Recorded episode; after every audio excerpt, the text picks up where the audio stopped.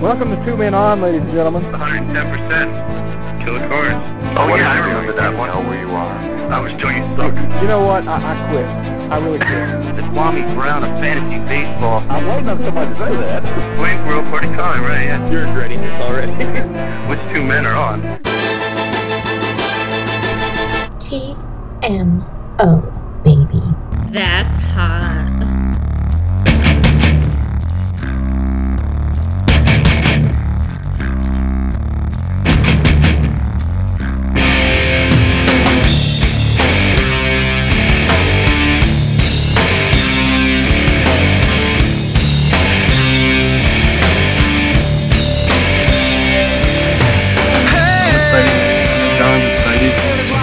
The whole city's excited.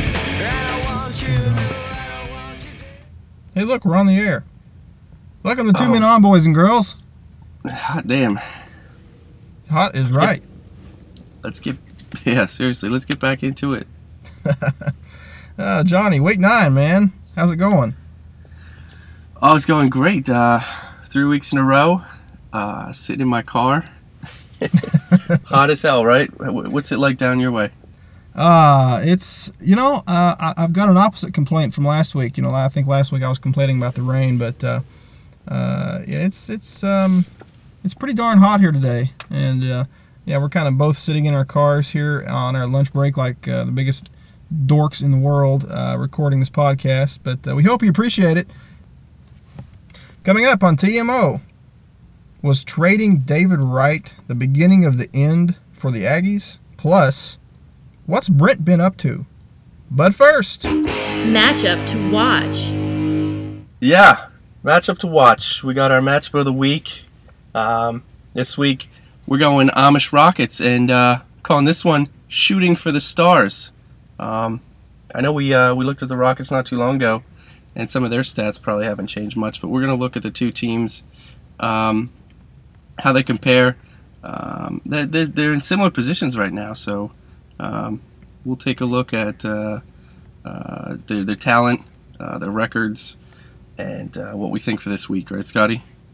yeah, and you know, looking at, at week nine to to choose a matchup to kind of uh, you know preview here, it, it was a difficult week to do that because there, there were a lot of mismatches, frankly, in week nine, and and but we we first looked at a different matchup to do, but um, kept coming back to to the Amish and the Rockets matchup, and we didn't really. Um, you know, want to to uh, return to to talking about the Rockets so much for a second consecutive episode, but uh, you know we just kept coming back to that matchup. You know, I think it's a grudge match of sorts, actually, Johnny. You know, uh, both these guys, Joe and Mike, uh, you know, talk a lot of smack on the boards all the time, and and uh, both have a lot of division pride, I think, and and uh, it has it has a lot of undertones that, that really make up make it the matchup to to watch this week.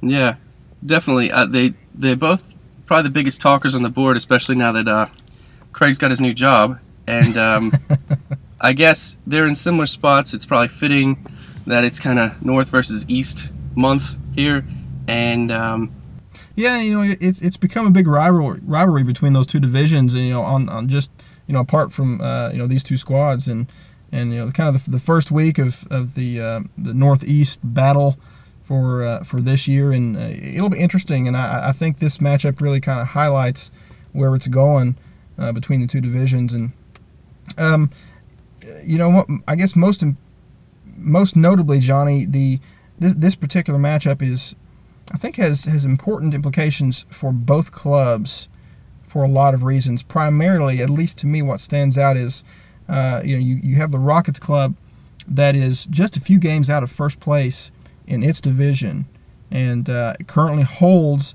a, a playoff seed. As a matter of fact, uh, the second wild card, and you look at the the Amish Brotherhood and and they're almost um, in a position of desperation, you know, right now because I think that Joe expected uh, the Amish to be in a better position here to start Week Nine than they are.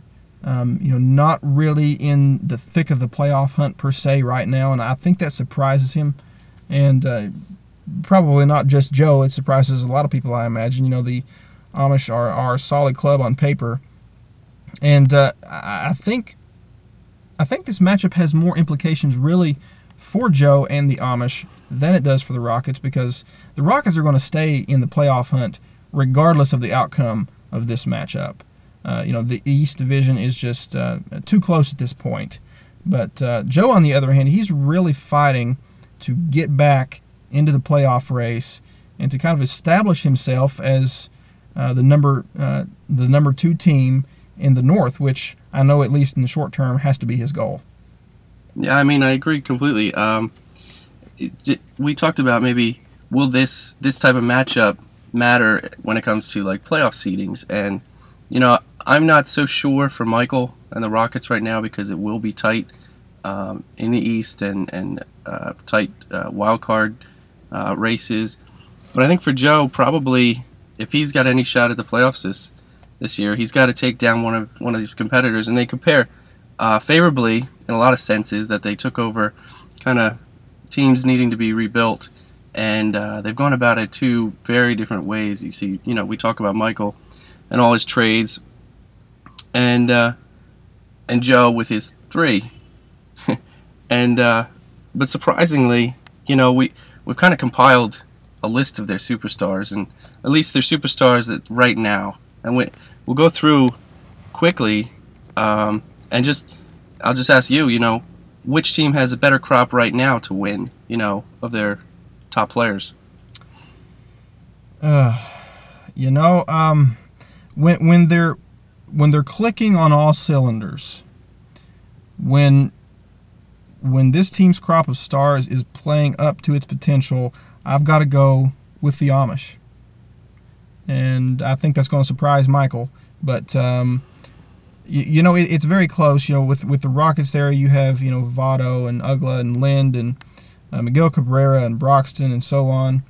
Um, on the other end of the spectrum, of course, you have, you know, for the Amish, uh, you know, Teixeira and uh, Grady Sizemore and Felix Hernandez and Liriano and Pedroia and, you know, Im- impactful fantasy stars all in their own right. But, uh, you know, if, if, if you give me both of those clubs on paper, um, you know, I, I'm taking the Amish. But that hasn't translated in the standings this year. So uh, I, I don't, know really where that leaves Joe um, uh, mentally as far as this season goes. I know he's got to be extremely disappointed with with the uh, with the roster that he's assembled for 2010. Yeah, I mean, I would agree with you. I'll, I'll go with the the Amish as well, just simply because I think their hitting is kind of comparable. Both teams, um, big bats, um, solid lineup, uh, but when it comes to pitching, I, I, I think the Amish have him in terms of quality. Um, I think probably the biggest difference between the two teams, because uh, as you look at the breakdown, the Rockets are seventh in breakdown, and the Amish are eleventh. It's not. I don't think it's a case where we're looking at Matt's team for the Amish. Uh, you know, they're not just unlucky because they, I just don't think they have a big enough supporting cast in addition to these superstars. Where, where um, the Rockets, you know, they they constantly uh, trade and pick up and and looking to uh, add that extra starter to try to win that that extra matchup for the week. So that's probably my biggest difference for why they're doing what they're doing right now. Yeah, you know, I, I think I I think the Rockets to me they, they kind of translate in, into the the, the fantasy um, equivalent of, of, of playing hustle ball. You know, uh, Mike is always turning that roster over and, and making you know what he feels is necessary adjustments to um, you know to hustle, to stay in the game, to stay in the race. Um, it, it, at least to you know beginning this year anyway. I mean, we've really seen that Rockland Club come on strong this year, and, and, and we know finally that it is for real. And you know that's a difference with Joe. They, these two managers are, are very very different in the way they manage their clubs. Joe is a very conservative uh, general manager. You know, few trades. He you know he only really makes a major move. I think number one when he feels like he he needs to, and number two when he feels like he's won the deal.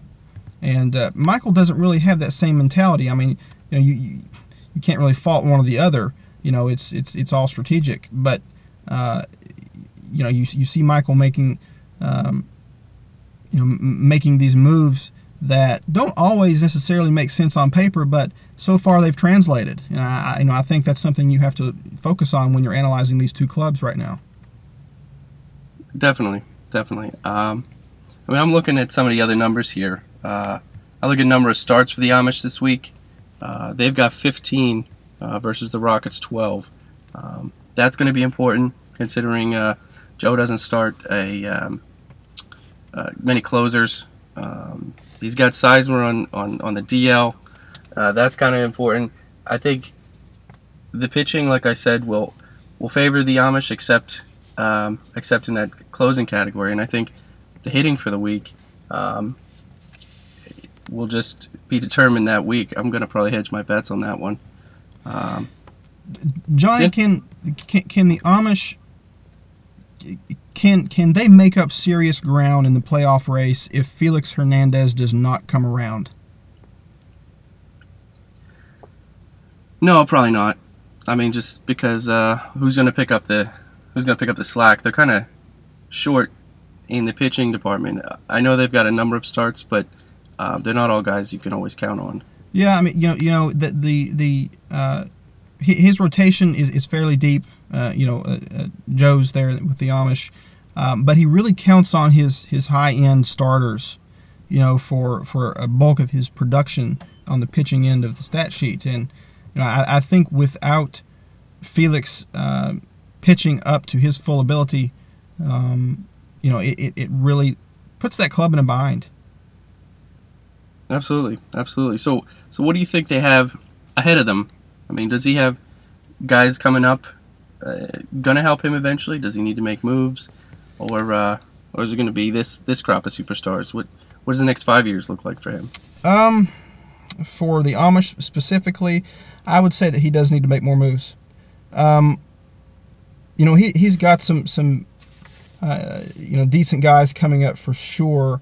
You know, make no mistake about that. You know, you, you look over his minor league club, and it's you know it's it's respectable by any standard.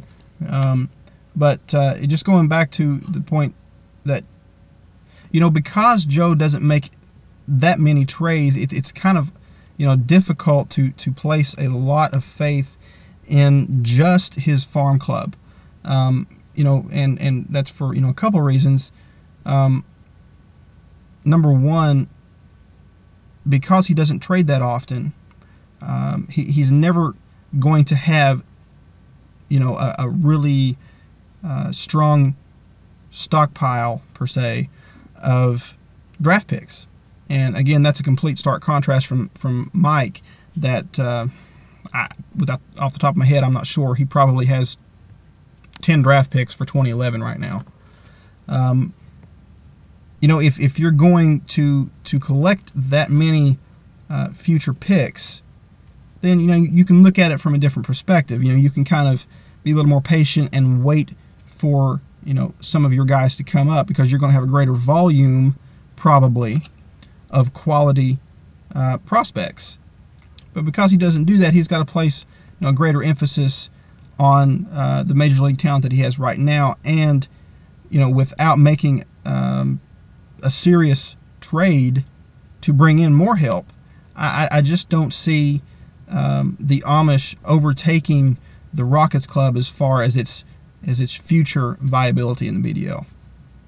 I agree. I agree. I just don't think Joe puts himself in the best position um, to win. Like uh, the best chances. He doesn't give his team the best chances by going out and and constantly acquiring new and better. Um, he, he's relying way too heavily on just what he's done in the past and what, what he has on his roster. Um, I couldn't agree more. I think if I look at um, the Rockets farm system, they've got they've got the big names and uh, it, it sounds like they're probably able to count on those guys a little more with the smoke. Uh, I think Hicks will come along. Um, Mhm. We'll see what Inoa turns into, um, and there's a number of other guys. Yeah, and don't don't misunderstand me. I, I- I'm not saying that, that being conservative is, is a is a poor strategy in, in, in fantasy. It, it's not. You know, you you can have too quick of a trigger finger when it comes to, to making deals, and that can work to a detriment to your club. Um, but I, I would like to see Joe be a little more aggressive. Um, though. I, I think it would add a, a little more balance to, to what he's trying to do there at the Amish. Agreed. Which which team do you think is most likely to finish in its uh, division's top two by the end of the year? Uh, the way things are looking, um, I would have to go with Rockland in that, in that case. Um, Ouch. yeah, uh, and that's that that's goes without saying that that's big for me to say because that that uh, has implications on my club. Um, you know, Sure does. Uh, so, but you know the, the way that you know the season is turning out for the Amish so far, and you know the way his direct competition in the North is playing, you know the Wallabies are, are you know they're playing uh, fairly good ball right now.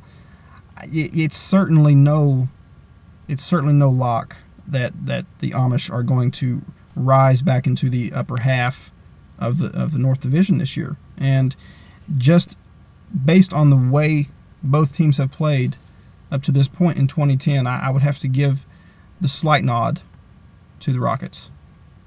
Yeah, I'm gonna I'm gonna go Rockets as well. Just no offense, Scotty, but um, right now I've got more confidence in the Wallabies than than the Generals.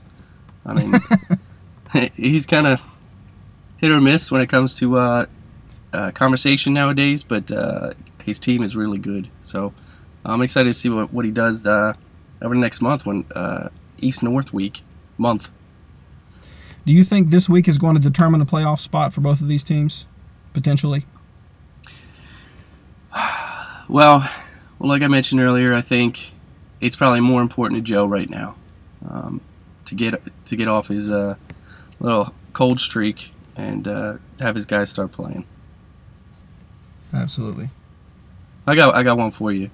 Eh, better slogan. Uh, Arizona, the new show me state, or Canada, America's hat. Um. mm, Yeah, you know, I, I, I got to go with um, with uh, uh, with John's uh, original quip there from uh, from the boards, and uh, I want to go with with uh, Canada being America's hat. That's awesome. Sorry, Joe, we didn't mean it. All right, let's toss it to Daisy Baker.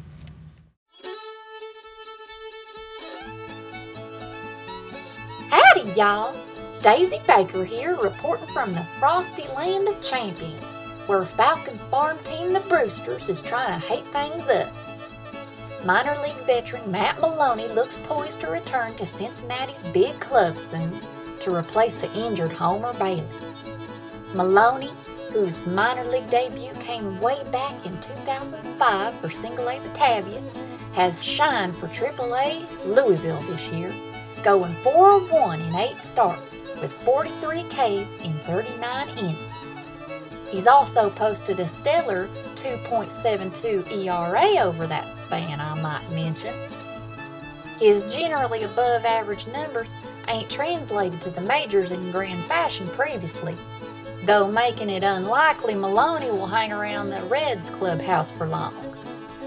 In 40 innings last year for the big club, the Sandusky 26 year old went 2 4 while tossing 28 strikeouts. Another senior citizen the Brewsters got rostered, 26 year old outfielder Justin Maxwell, was recalled from AAA Syracuse this week to Washington to snatch up the roster spot of the injured Scott Olsen. Maxwell's already got one home run, but his sickly .153 average probably ain't going to translate to a long stay with the Nationals. Although his 11 walks in 19 at bats likely proves intriguing for the club. We could mention how backstop prospect George Gutierrez hitting .230 with three homers and 11 RBIs for the Brewsters just picked up a humdinger of a Just for Men endorsement but that'd probably be pushing it for this segment. Shoo! These Brewsters are older than the dirt under my Uncle Charlie's coon hunting cabin. And that thing's been there since my great great granddaddy built it for his and my great great mama's house once they got hitched. But that's another story. For TMO, this is Daisy Baker. Bye, y'all. And now, a word from our co host, Johnny Holmes. Well, guys, uh, looks like we're gonna request some uh, some advertisements here on TMO. Um, we got some space to fill. Uh, we're very interested in what's going on in the league. Uh, we've had we've heard from the camp, the Polidoro camp. Uh, we've heard uh, the KCC's on the block, and we're here for you guys. So um, get us a little message. Let Scotty and I know, and we'll, we'll pitch your your little your deal here, and um, it should be a good time. Okay, we're going to open our mailbag in this uh, episode for some Dear Johnny letters. All right, Johnny, are you ready? Absolutely. All right. John from Queens. The Aggies won over 100 games last season, but so far are on pace to win just 72. What's the deal? Did they pay too much for homeboys Wright and Reyes? Oh boy, uh, John. Um, it's it's good to be back. Uh, it's good to answer some dear Johnny. It's been quite some time. Um, you know, just like TMO, it's, it, things get hectic. But I really don't think uh, I don't think the Aggies have made mistakes with Wright and Reyes. Um, I just think they, they kind of come back to earth a bit. This is a team that, um, in its heyday, was very streaky, would set records with A Rod and, and other players like you know most home runs in a week or most RBIs in a week. Um, they're capable of putting up like very solid numbers. Um, a little shy on on the pitching front, but um, I think they're just streaky right now. I think they've got the potential to really kind of upset a lot of teams. Scotty, Do you think Jeff regrets trading A Rod at this point? not at all. I don't think so. I think it was good for him. I, you know, he loves the Mets, and um, uh, I think it got him more interested in his team at least. So, um, I think it was the right move. No doubt you do. Randy from Akron writes Hey Johnny, love your hair? I don't know. Biggest threat to the Bulldogs in the East at this point Gins, Rockets, or Crutches? You love my hair, huh, Randy? uh, let's see. Bulldogs. It's gonna be tough. It's gonna be tough. I think. I think they win the division, um, and simply because I think the Generals have um, the better pitching. Um, I think he and the Rockets are both deep, um, but I think the Generals have the better pitching. Um, yeah, I think it's a team that can take Craig down because um, of what Craig's pitching's do this, doing this year. You need uh, an elite staff to kind of compete with him right now. One more. Felix from Houston. Strasburg is pitching lights out in AAA, and Chapman isn't far behind. How close are my cramps to having the best starting eight rotation in the West Division? Very close. They just set the ERA record.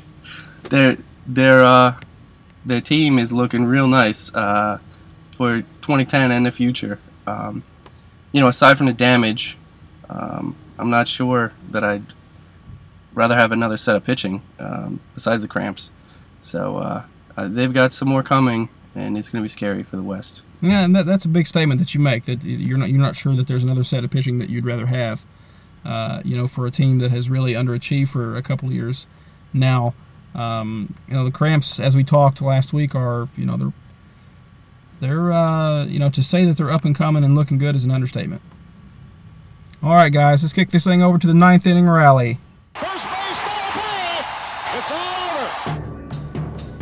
All right, uh, TMO top five. Here are the top five reasons Brent has been missing in action. The number five, he's building up anticipation for an explosion of FaceTime at the 2010 BDL weekend in Cincinnati.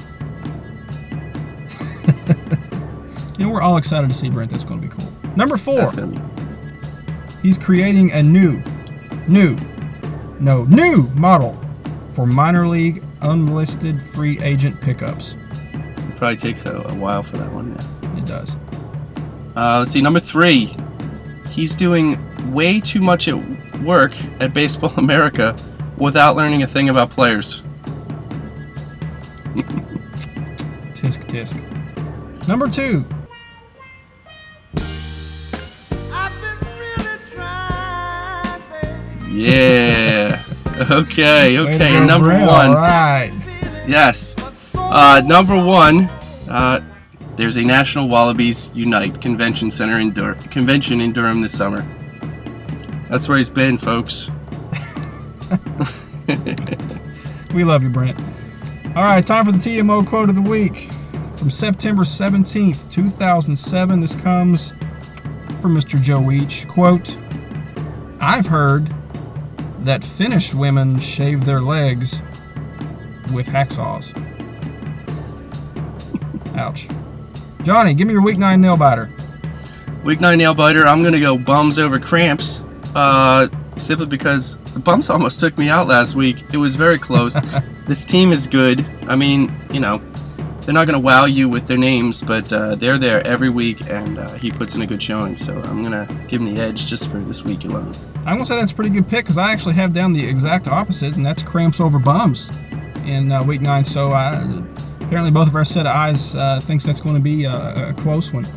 So, Definitely. should be fun to watch.